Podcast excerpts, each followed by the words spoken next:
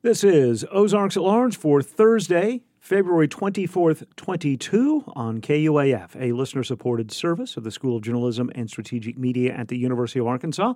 I'm Kyle Kellums. How about a bit of thunder with your freezing rain today? In about four minutes, a social work team at the VA clinic in Fort Smith has accommodated hundreds of homeless veterans in the Arkansas River Valley. And I mean, we looked at one place. It was a brand new apartment complex, a brand new apartment with the first people to live in there. And it was amazing. The people, the owner, he was amazing. He's a great landlord. He cares about his people. He really cares about the veterans that rent from him. Ozarks at Large's Jacqueline Froelich gives us that story in just moments. In our second half hour, the latest edition of the NPR Tiny Desk Contest is underway. And NPR's Bob Boilen says he wants to hear what unsigned musicians in our part of the world have to offer. We'll have a conversation with him a bit later. The winter storm warning from the National Weather Service remains in effect until 6 tonight. Some flurries and light freezing drizzle could take place early tonight, say before 9. Then eventually it will clear. Lows in northwest Arkansas tonight around 10 degrees, wind chills between 1 below and 4 below. Lows tonight in the Arkansas River Valley will be around 16, with wind chills between 6 and 11 above. The Arkansas Department of Health reports 1,059 new cases in its Wednesday count. 36 more deaths from the virus were added to the state's total of fatal cases, now numbering 10,341. The large scale COVID 19 vaccination clinic Friday at the JB Hunt headquarters is being delayed by a week because of the sleet and ice. The new date, March 4th, will still be at the JB Hunt headquarters in Lowell. All appointments made for this week's clinic will be honored on Friday, March 4th. There is a slight increase in the number of patients with COVID 19 in Northwest Arkansas hospitals. There were 64 patients reported early last night. That represents a net increase of three people in the last 24 hours. The Arkansas Department of Health reports 87 new cases of the virus found in Benton County in the most recent 24 hour testing period, 71 new cases in Washington County. Talk Business and Politics reports home sales in the Fort Smith metro area were up nearly 11% in 2021 compared to 2020, and 2020 was a record setting year. 4,400 homes sold in the metro last year, representing a 10.6% increase over the previous year. The average home sale price last year was above $200,000 for the first time. The University of Arkansas Fort Smith basketball teams in Texas tonight and this weekend to end the regular season. Both the men and women are in Wichita Falls this evening for games against Midwestern State, then at Dallas Baptist on Saturday. The teams will be back in Texas Tuesday for the beginning of the Lone Star Conference basketball tournament. The Arkansas women's basketball team closes out the home regular season tonight in Bud Walton Arena against number 25 Georgia. The Razorbacks have lost three consecutive games. The regular season will then conclude Sunday at Mississippi State. And later this afternoon on Here and Now, Russia launches its anticipated invasion of Ukraine. We'll stay up to date on events as they unfold in Ukraine, in Moscow, and in Washington. We'll also hear analysis of Russia's actions and the response from the U.S. and its allies. And as news breaks, we'll hear it live, here and now, today, beginning at 1 o'clock on KUAF.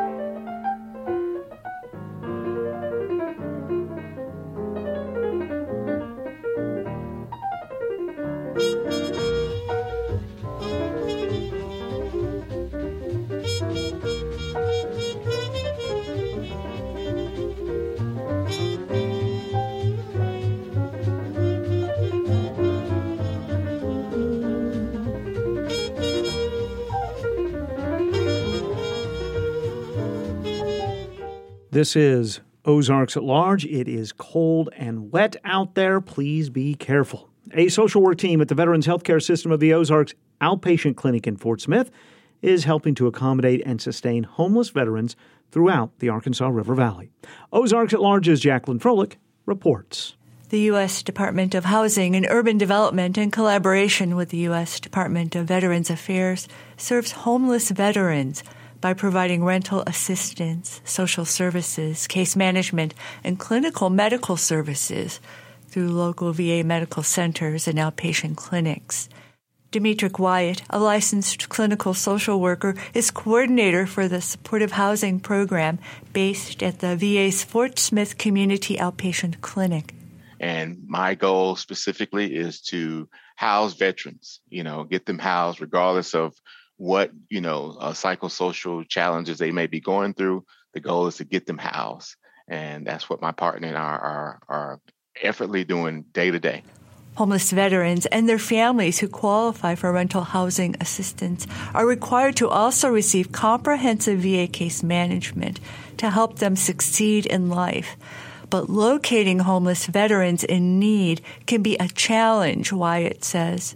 Right now we're we're we're not able to go out due to the pandemic, but you know, when the pandemic is not into effect, we we go out and do outreach. You know, we go out to the shelters, you know, we we spend time there, you know, and we're available um, to to to connect with and also to you know definitely enroll them in my program if they we consider them eligible and we're able to kind of just go out into the community and just you know just you know uh, identify veterans that may be you know uh, dealing with you know challenges and try to like I say just connect with them you know establish rapport and give them the opportunity to you know pursue this particular um, program you know if they meet the qualifications for it. The program enables eligible veterans and families to obtain safe, affordable, accessible permanent housing in locations of their choice. Housing choice vouchers are administered through a local public housing authority, a public housing assessment system used by the U.S. Department of Housing and Urban Development assesses all low rent public housing facilities to make sure they're up to federal standards. Veteran tenants pay up to 30% of their adjusted gross monthly income in rent, with remaining VA subsidies paid directly to the property owners who agree to participate in the program. Well, we have our homeless hotline. That's that's one one avenue. We um, we we we've made a, a lot of partnerships with uh, like uh, homeless shelters within the area. So if they identify in their case management of of veterans that come through their program, you know, they identify veterans and the goal of that is for them to kind of channel them to us. Uh, the VA also has a um, has a with, within veterans coming through the uh, healthcare you know system. They have an assessment, and within that assessment, it, it asks specific questions about you know about their homeless disposition and whether they feel like they are they're going to be homeless in the next two months or are they currently homeless. So that that that within itself is, is probably one of the greatest, you know, avenues that we're able to kind of, you know, capture, you know, veterans and, and provide them the services that they need. All eligible veterans are required to prove need, Wyatt says. Most time we do two screening. One is kind of the initial screening, you know, to just determine if they, you know, they meet, you know, some of the the uh, the requirements. Which you know, uh, one of them is definitely being in a in a homeless or you know, are imminently about to be hum- about to be homeless they have uh, they're eligible for they have an honorable discharge and, and, eligible to receive VA services, and also they they um, they need case management. Veterans are required to follow certain procedures to secure their housing as well as to sustain it. Helping them through the paperwork process, and um, from there com- communicating with the um, the local uh, public housing, setting up a time to you know um, to meet and have a uh, what we call a briefing. And a briefing is where they are in, informed, you know, from HUD about all the rights and responsibilities they're going to have as a uh, as a recipient of this particular voucher, and also as a tenant, you know, uh, with a landlord or property manager. And from there, we go from finding a house. That's probably pretty much the the most challenging part is finding a place. You know, not everybody uh, accepts Section Eight vouchers, and you know, and then like I say, it has to be within a certain income, you know, uh, of the veteran as well. Um, but like I said, we we made some partnerships with you know various landlord property managers, so that has kind of helped out, you know, to bring down that that barrier. Donated furnishings and food are provided by Fort Smith churches and food banks. The Fort Smith VA Supportive Housing Program was initiated in 2014 and currently accommodates 60 veterans. U.S. Army veteran Rhonda Stevens, who's disabled, and her husband were first housed by the program two years ago in Fort Smith. And I mean, we looked at one place. It was a brand new apartment complex, a brand new apartment with the first people to live in there. And it was amazing. The people, the owner, he was amazing. He's a great landlord. He cares about his people. He really cares about the veterans that rent from him um, to the point that when everybody else's lease was increased last year, mine was not. Stephen says the VA carefully follows homeless veterans to make sure they remain situated in secure living quarters for as long as they need. as long as you need, as long as you go and redo your paperwork, and actually that's so easy. Actually, bring you the paperwork, and he's like, "Here, sign this, sign this, sign this," and you don't do anything else. You sign it. He goes off and works his magic with Miss Pat up here in Fort Smith, and bada bing, bada boom. It is, it's painless. It's too easy. it's so easy that you kind of question it a little bit. Like, this can't be really happening. And it really is happening. So it's an amazing program. Over Christmas, Rhonda Stevens and her husband were able to relocate to Mena, where they purchased a modest house and are now permanently resettled. She encourages any veterans listening who are struggling with homelessness to reach out to the VA for assistance everyone, if you're listening and you are in the streets or you're living in your car or you don't know where your next meal's coming from, sometimes your next breath, um, get in touch with these guys. They will work miracles. They care about you. They will keep you fed. They will keep you clothed. Anything that you need from these people, they will do. And if they can't, they will sure enough find someone else to get it done. And I and I mean that. Veterans in need of housing can contact the Veterans Health Care System of the Ozarks Crisis Line at 1 800 273 8255. That's 1 800 273 8255.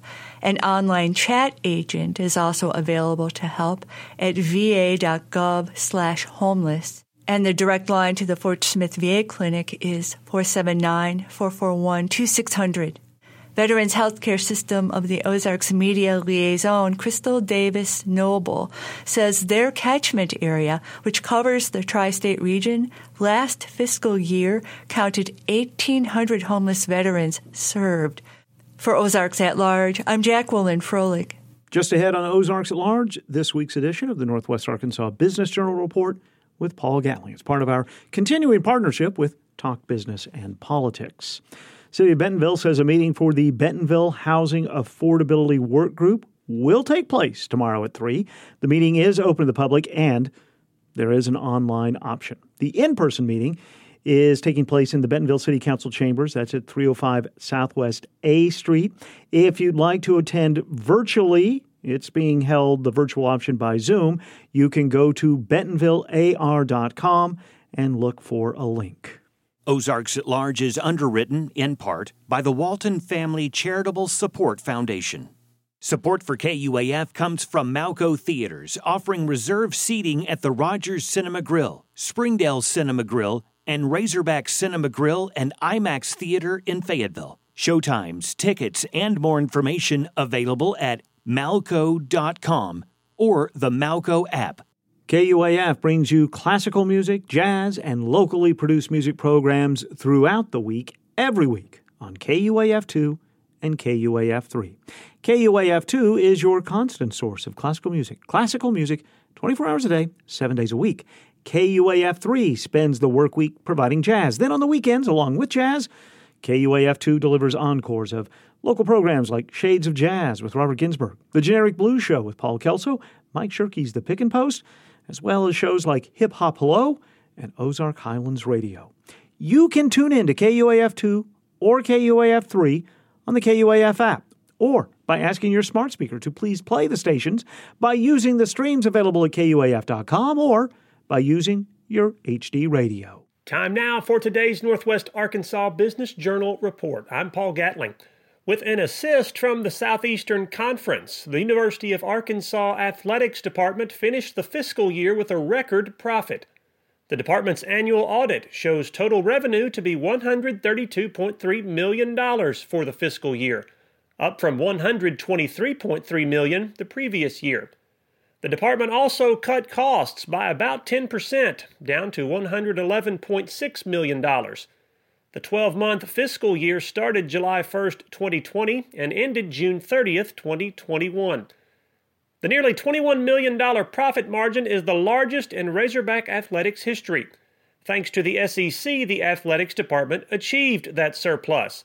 The league gave its 14 member schools $23 million each to help offset the financial impact of COVID 19 on their athletic programs. The league announced that supplemental revenue distribution in May 2021. We've got a deeper dive into the numbers and some perspective from Clayton Hamilton, the UA Athletic Department's Chief Financial Officer, in a story on our website. And you can find that at nwabusinessjournal.com. After the break, we've got a recent conversation with Fayetteville entrepreneur Colton Knidig about startup business Grill Light. You're listening to the Northwest Arkansas Business Journal Report. Support for the Northwest Arkansas Business Journal Report is provided by the Arkansas State Chamber of Commerce and Associated Industries of Arkansas. The Chamber's mission is to promote a pro business, free enterprise agenda and prevent legislation, regulation, and rules that hinder business. ArkansasStateChamber.com. Arkansas Blue Cross and Blue Shield. For more than 70 years, Arkansas Blue Cross and Blue Shield has used its knowledge and compassion to create healthcare solutions for individuals and businesses. More information at arkansasbluecross.com. First Security is proud to be only in Arkansas. They offer smart solutions for personal and business banking, plus convenient services and community investment. First Security, member FDIC, equal housing lender.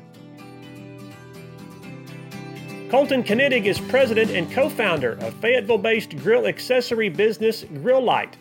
The company is eight years old and has about 14 products, the most popular being a spatula with a built in flashlight. And Knidig recently announced a major distribution deal with national retailer Tractor Supply Company.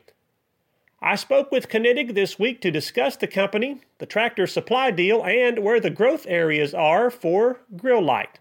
Grill Light is uh, a line of grill tools, like you said.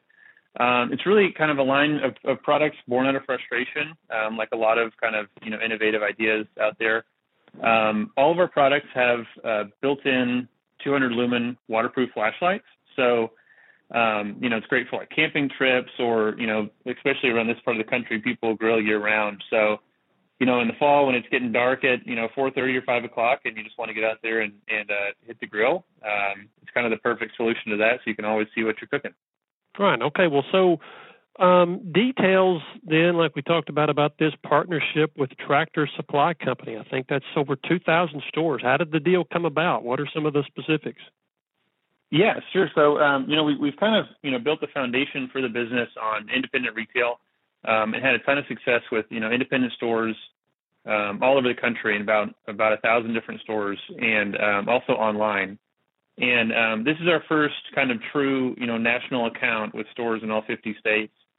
Um, but uh, yeah, we we reached out to them um, a couple years ago and kind of got the conversation started. Um, they're based in Tennessee, and went to their headquarters, met with them, talked through some of our products, and um, you know, COVID kind of threw a wrench into that. We were we were getting ready to get you know get going in 2020. Um, and you know, they kind of pumped the brakes on on new product additions. So, um, you know, once we kind of the dust kind of settled a little bit, we reached back out and we're able to kind of re- reignite that conversation, and um, here we are. So it's been it's been kind of a journey, but we're we're looking forward to it. Well, what's been the impact um, that you can tell from you know from the manufacturing side? I mean, I would imagine you've now. I mean, you mentioned this is a 50 state deal. I would imagine that's impacting you and just in simple terms, you've got to make more of these. How are you handling that? right. So yeah, we we are made overseas, and um, you know that's this has been something we've been preparing for for quite a while. So you know we we have a a, a team overseas that that oversees kind of our production, quality control, and does some product design also. And um, you know we we're fortunate that we were able to kind of ink this deal quite a while ago, about oh probably eight nine months ago, and um, just kind of you know started started ramping up from there. So you know we've had to kind of move some things around and you know order you know kind of longer lead time than we normally do, um, just to make up for some of the delays that we're dealing with. But uh, you know that's just that's just part of it. It seems like everyone's kind of dealing with the same issues right now. So. Yeah, the supply chain delays that you mentioned is is something that everybody um, grapples with uh, uh, at one level or another. Where are you at here in February of 2022 in terms of uh, are there still major issues for your company, minor issues? Have you adapted to those? Do you, do you see any, I guess, light at the end of the tunnel as far as that goes? Yeah, we, we definitely see some of the um, some of the problems kind of mediating a little bit and kind of slowing slowing down. Um, I think for us, you know, peak, you know, I guess peak disruption in the supply chain was around mid to late last year, uh, around August, September. Um, and since then, we've, you know, it's still it's still kind of a mess. I mean, compared to three, four years ago, but uh, it is definitely improving. Uh, we're seeing, you know, shorter delays in in port with you know unloading of our product from from the ships and clearance through the customs and that kind of stuff. Um, but you know, if if uh, if you told me four years ago that it would you know it would take us this long to get a get a container through, um, you know, I'd, I'd, say you're crazy. but it's just it's just the way of the world right now. So. Well, so building on this uh, this tractor supply deal, I mean, what do you uh, anticipate the rest of 2022? What are you focused on right now? How are you going to measure success for Grill-Lite the rest of this year? Yeah, you know, um, just you know, making sure that those those stores kind of stay supplied and stocked up. Um, you know, we're putting a lot of effort into uh, into marketing. You know, to kind of make sure that you know our sell through stays strong. Um, you know, as, as strong as it has been in our independent stores. Um, you know, in the past. Um, and we do have um, you know a couple other pretty big announcements we can't really talk about quite yet, but we are rolling out into uh, uh, several, you know, several more stores uh, going into this year. So, what can you say about your sales? You know, maybe first, just what's been the the Tractor Supply Company uh, response to these products in store, and then just overall company sales, maybe just from in 2021. What kind of year was it in that in that sense? Yeah, so you know, with um, you know, basically people you know, what we found is you know people have to stay at home and, and kind of stay stay closer than they normally have been in the past and you know with that they're kind of investing in their um their home space you know more kind of uh, staycations and that kind of stuff. So they want to make sure that their home is comfortable. So we've seen a, a, a ton of people really investing and spending a lot of time with kind of outdoor kitchens and grilling and barbecue in general. So you know the, the segment has grown pretty drastically over the last 15 years, and then the last two years have just kind of been poured poured jet fuel on the on the fire. So um, it's you know it's it's kind of been you know a good a good way for us to ride. But um, you know with with Tractor Supply and a lot of the other retailers that we work with, um, they're putting a lot of effort into kind of the outdoor living space and um, kind of playing playing more into that category. So um, with with that, we've been able to kind of leverage our kind of you know, innovative look on the on the products, and you know we're not just another another grill tool company. We've got kind of some innovative ideas around you know how to make grill tools, and mm. um, that's that's been a really big big plus for us. That is Colton Knittig, president and co-founder of Fayetteville company Grill-Lite. You can learn more at grilllite.com. In other headlines this week, Arkansas wants to be in the driver's seat for the transportation revolution. The state of Arkansas and various public and private organizations are staking their claim for the state to be a global leader in next generation transportation technology by 2030. That includes flying cars, driverless vehicles, and drones. Arkansas is planting a flag in what is expected to be a trillion dollar advanced air mobility market. Leading the way, initially at least, is the governor's newly created Arkansas Council on Future Mobility. And construction is now underway on a $162 million expansion of Mercy Hospital in Fort Smith. It will focus on new emergency room and intensive care unit areas and parking. St. Louis based McCarthy Building Companies will oversee construction, with completion expected in late 2024. I'm Paul Gatling, and that's the Northwest Arkansas Business Journal Report. Until next time, thanks for listening. This is Ozarks at Large. The newly reinstated Arkansas Women's Commission held its first meeting earlier this week. The 14 member commission was revived through an executive order by Governor Asa Hutchinson. The governor is calling on the group to study ways to increase women's participation in the labor force.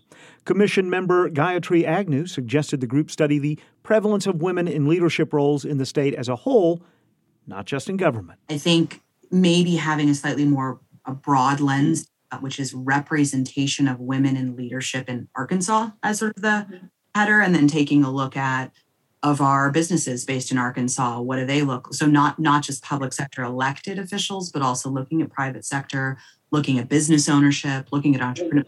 Sort of that baseline level of data of where are women leading at, at parity and where are women potentially not. Members also suggested studying pay disparities between men and women, as well as the impact of the COVID 19 pandemic and other factors on women's mental health. The group must provide a report to the governor and the legislature by December 1st. Commission member and Democratic State Senator Joyce Elliott urged fellow members to approach their work through the lens of intersectionality. Nobody around this table is one thing. That's the whole point.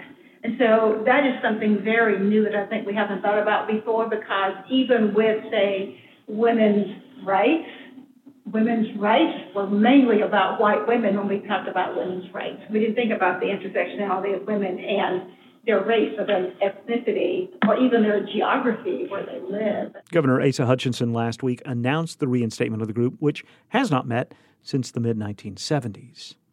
By the way, Wednesday, a relatively quiet second day of candidate filings at the state capitol as a winter storm took over the state. After Tuesday's flurry of filings of more than 280, Tuesday's count closer to 30. Candidates seeking office in the 2022 election in Arkansas have until Tuesday to file. For the Central Arkansas Library System, I'm Mark Christ with an Encyclopedia of Arkansas Minute.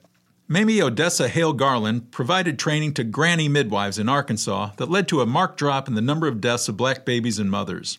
Born in West Virginia in 1910 and trained at the Tuskegee School of Nurse Midwifery for Colored Nurses, the Arkansas Department of Health hired her in 1942 to train midwives in a state where fewer than 25% of births occurred in hospitals. Charged with training Arkansas's elderly and illiterate midwives, Garland used songs, movies, photos, and demonstrations with a 30 pound mannequin to teach prenatal care, preparing for delivery, aftercare, and filling out birth certificates. Her efforts led to maternal child care clinics in 11 counties in 1948, where 2,500 women received care. Midwife classes were held in 32 counties in 1950, a year in which childbirth deaths fell to 42 from 128 20 years earlier. Garland later moved to Pennsylvania, where she died in 1979. To learn more, visit encyclopediaofarkansas.net. And ahead on this edition of Ozarks at Large, Leah Uribe gives us a brand new sound perimeter, one that includes the music of Duke Ellington, echoes of Harlem, and more.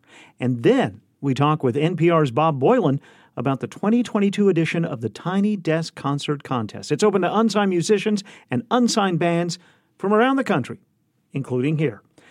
Music for an icy day ahead on Ozarks at Large. Support for KUAF comes from the Walmart Museum, open Monday through Saturday, 10 to 8, and noon to 6 on Sunday on the square in Bentonville. WalmartMuseum.com for more information. The Momentary in Bentonville, a contemporary art space featuring today's visual, performing, and culinary arts with free admission presents In Some Form or Fashion, a new free exhibition exploring the intersection of art and fashion through the work of six contemporary artists. Open now through March 27th.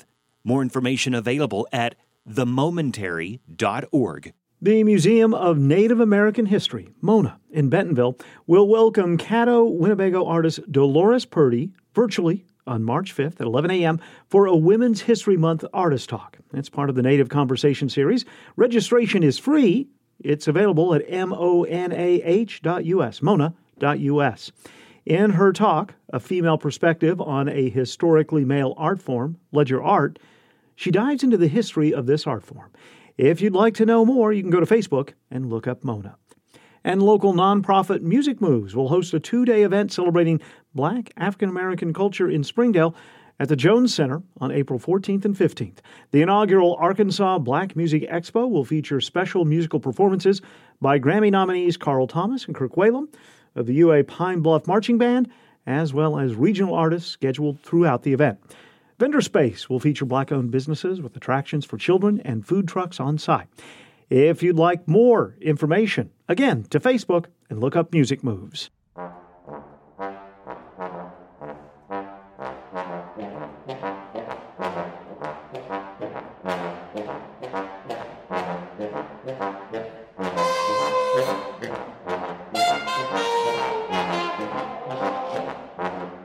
This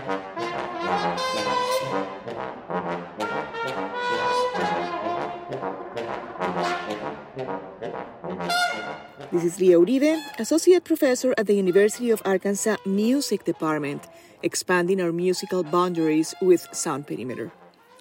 We open Sound Perimeter today with Duke Ellington's Echoes of Harlem, performed by the Westerlies in a live concert from last week at the University of South Carolina as part of the new music series Southern Exposure. I happened to be in town attending a conference and was able to be in this concert. I so enjoyed the dynamism and virtuosism of the Westerlies, a group that, according to NPR Music, quote, explores jazz, roots, and chamber music influences to create the rarest of hybrids. Music that is both folk like and composerly, lovely and intellectually rigorous. End quote.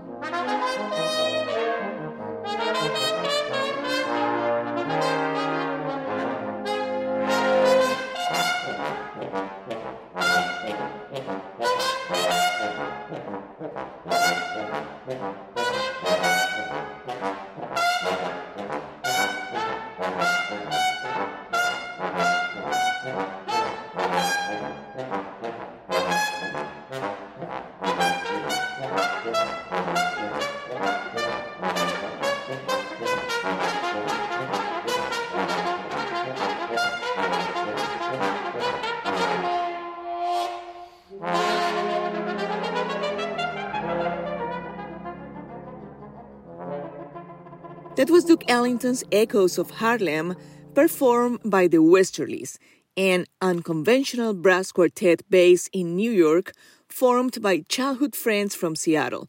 Riley Mulherkar and Chloe Rowland in the trumpets, and Andy Clausen and Willem de Koch in the trombones, in a live performance at the University of South Carolina. In this same concert, the Westerlies performed their own arrangement of Entr'acte, a work originally written for string quartet by American composer and Pulitzer Prize winner Caroline Shaw. That was my first time encountering this piece, and I fell in love with it. I am so thankful to the Westerlies for allowing me to listen to their version and for expanding my musical boundaries with a now new favorite piece. Caroline Shaw wrote Entr'acte in 2011 inspired by a minuet from Joseph Haydn's quartet Opus 77 number 2. Let us listen to the Attacca Quartet playing the beginning of Caroline Shaw's original version of Entr'acte from a 2018 Colorado Public Radio live performance.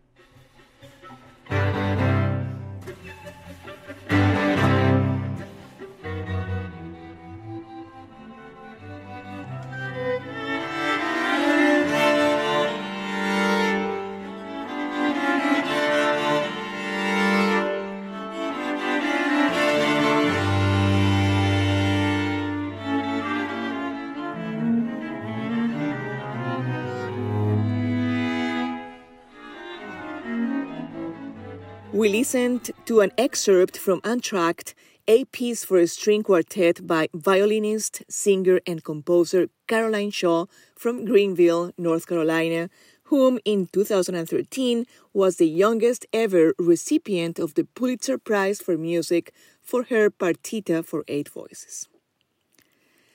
Discovering Entr'acte through the Westerlies took me to explore further Shaw's career, music, and collaborations. And we close Sound Perimeter today with the result of that chain reaction. Caroline Shaw's remix of Kanye West's song Say You Will, where she adds her own vocal and violin tracks. The power of music that takes you to more music and then to other musics. I really hope you enjoy. This is Leah Uribe, Associate Professor at the University of Arkansas Music Department, expanding our musical boundaries with Sound Perimeter. Sound Perimeter is a segment dedicated to diverse voices in and around music. I hope it will expand your knowledge and connection to inclusive sounds and let music infiltrate your lives and transform your realities. See you soon.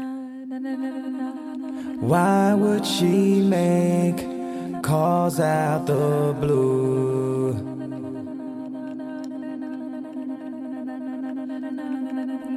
Now I'm awake, sleeping soon. Hey, hey, hey,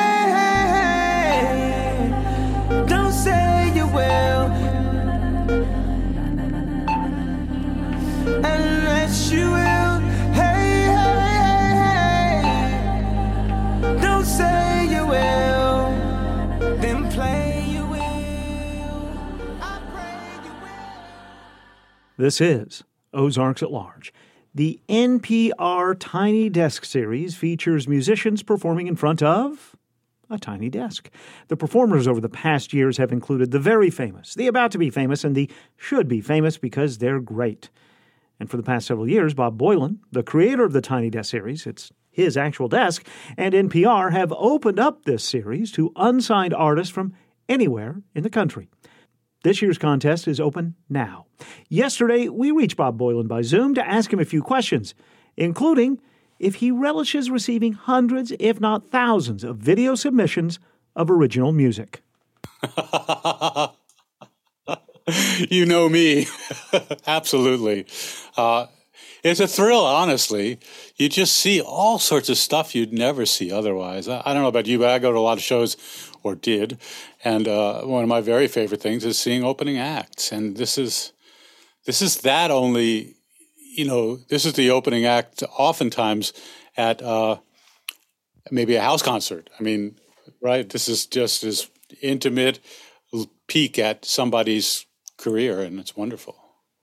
But what is also fun is it's an opening act on their terms. They've set it up, they get to pick the song, and and they're doing what they want to do in their style.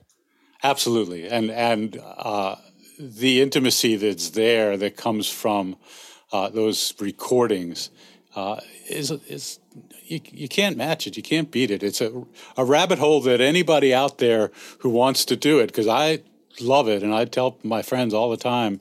If you go to npr.org slash tiny desk contest, um, you could see these submissions of artists from all over the, the country who are entering. And it you just what a peek into the world. What I love about it is the diversity in age, in style, in how people look, in in in instruments. It is wide open, and I know that's something that you and your team foster. Well, I'm really honestly simply proud of that, and uh, it, it's hard in these days of so.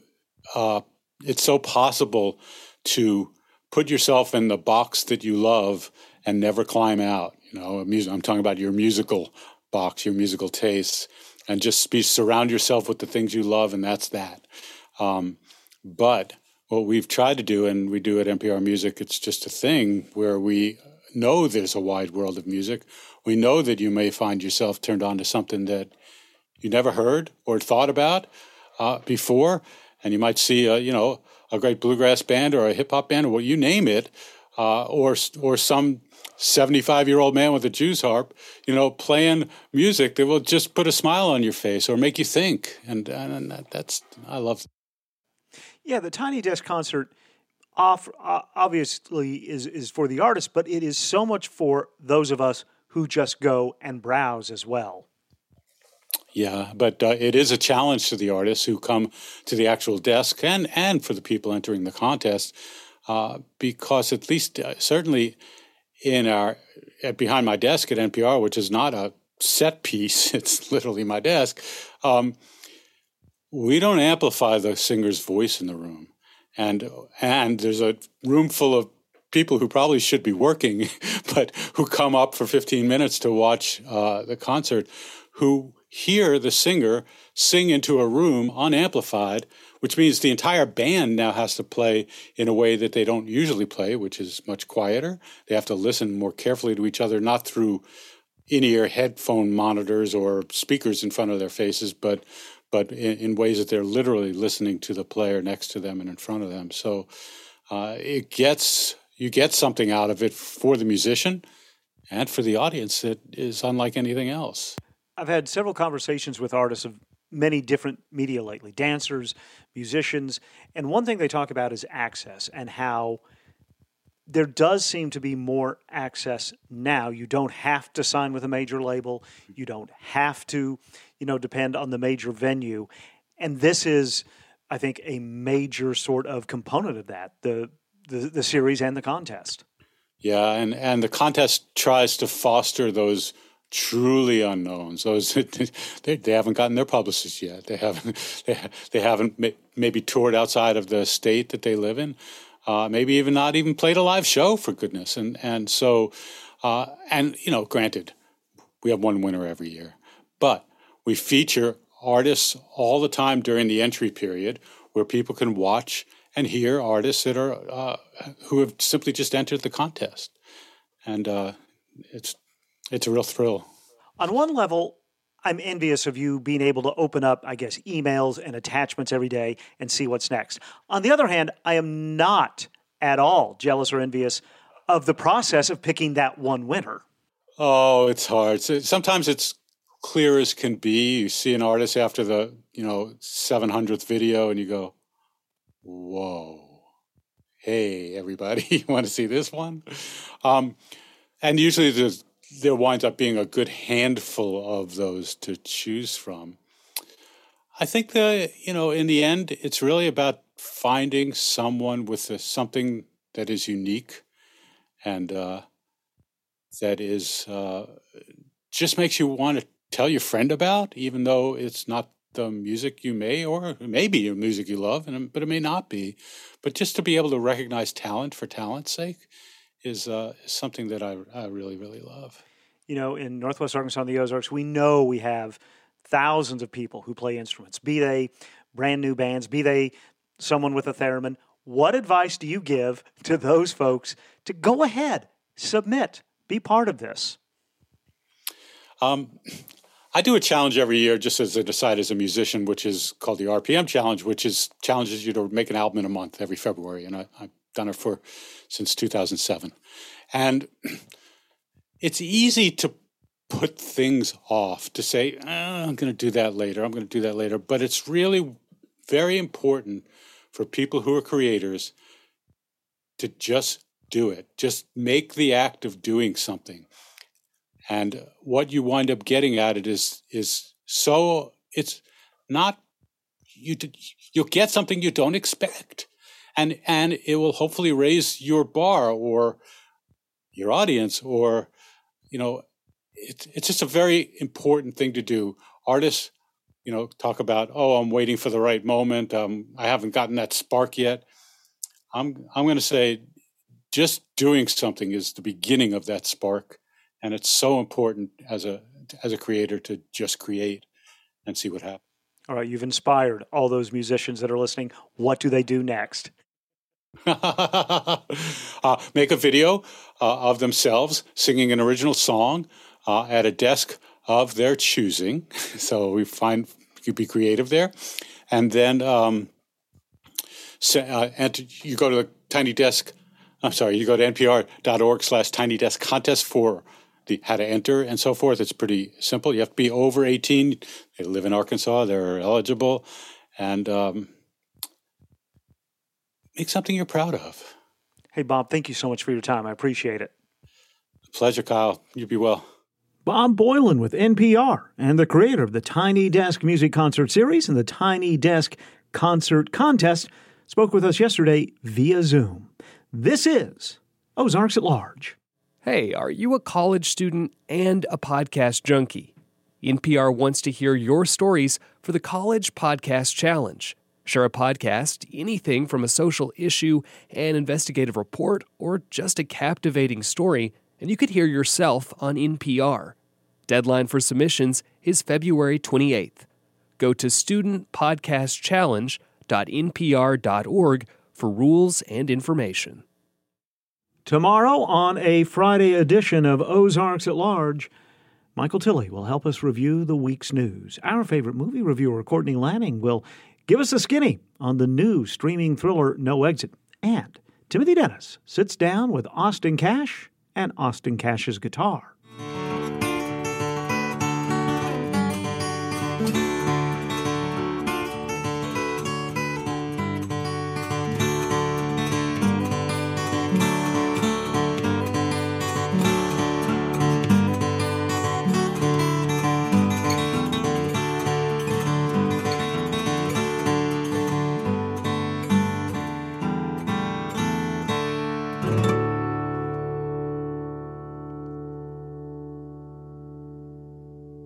More music on tomorrow's Ozarks at Large at noon and 7 on KUAF 91.3. You can always hear the latest edition of our daily version of Ozarks at Large by asking your smart speaker to please play Ozarks at Large. You can listen on your schedule when you subscribe to the podcast version of Ozarks at Large. Just go to your favorite podcast distributor and you can search the archives for old shows or individual stories and interviews by going to ozarksatlarge.com.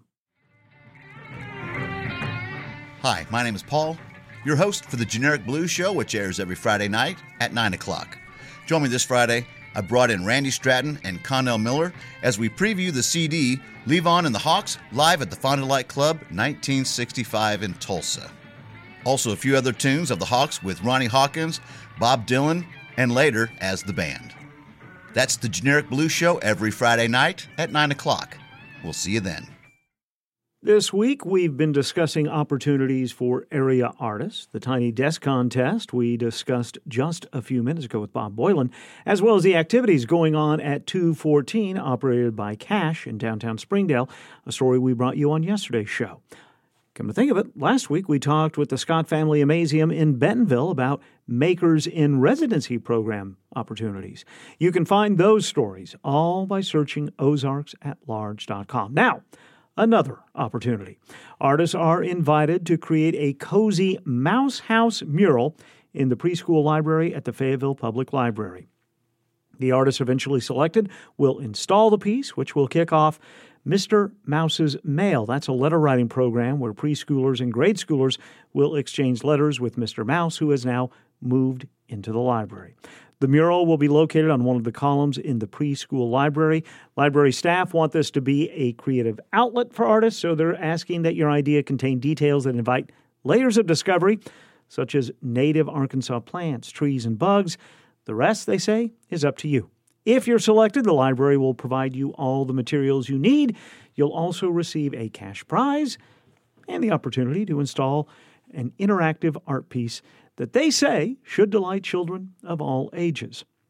Here are some specs about this. The mural will span across three two feet wide column panels. It begins to taper off at four feet high and should be fully finished at five feet. If you'd like to submit a mock up, just visit faylib.org backslash mouse. Just download and print a mural template. Then submit a completed sketch to kids questions at faylib.org. That's kids questions at faylib.org by Monday, March 28th. You've got about a month to think about it. If your piece is selected, you'll hear from the Fayetteville Public Library.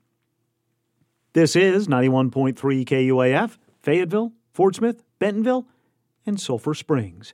Ozarks at Large is created at the Carver Center for Public Radio in downtown Fayetteville. Today's show and today's edition of Sound Perimeter produced by Timothy Dennis. Contributors today included Jacqueline Froelich and Leah Uribe. Additional show creation from Rachel Sanchez Smith. The Northwest Arkansas Business Journal Report with Paul Gatling is produced by Stephanie Brock. Our theme is written and performed by Daryl Shaw. It's called The First Hurrah. We return tomorrow, noon and 7 p.m. on KUAF. Special coverage from NPR notwithstanding. And by the way, KUAF and NPR will continue to cover the latest developments in Ukraine, Moscow, Washington, and Europe throughout uh, the rest of this week into the weekend. And a reminder you can always listen to us wherever you are with the KUAF app or by using the free streams available at kuaf.com. You can also ask your smart speaker to please play KUAF.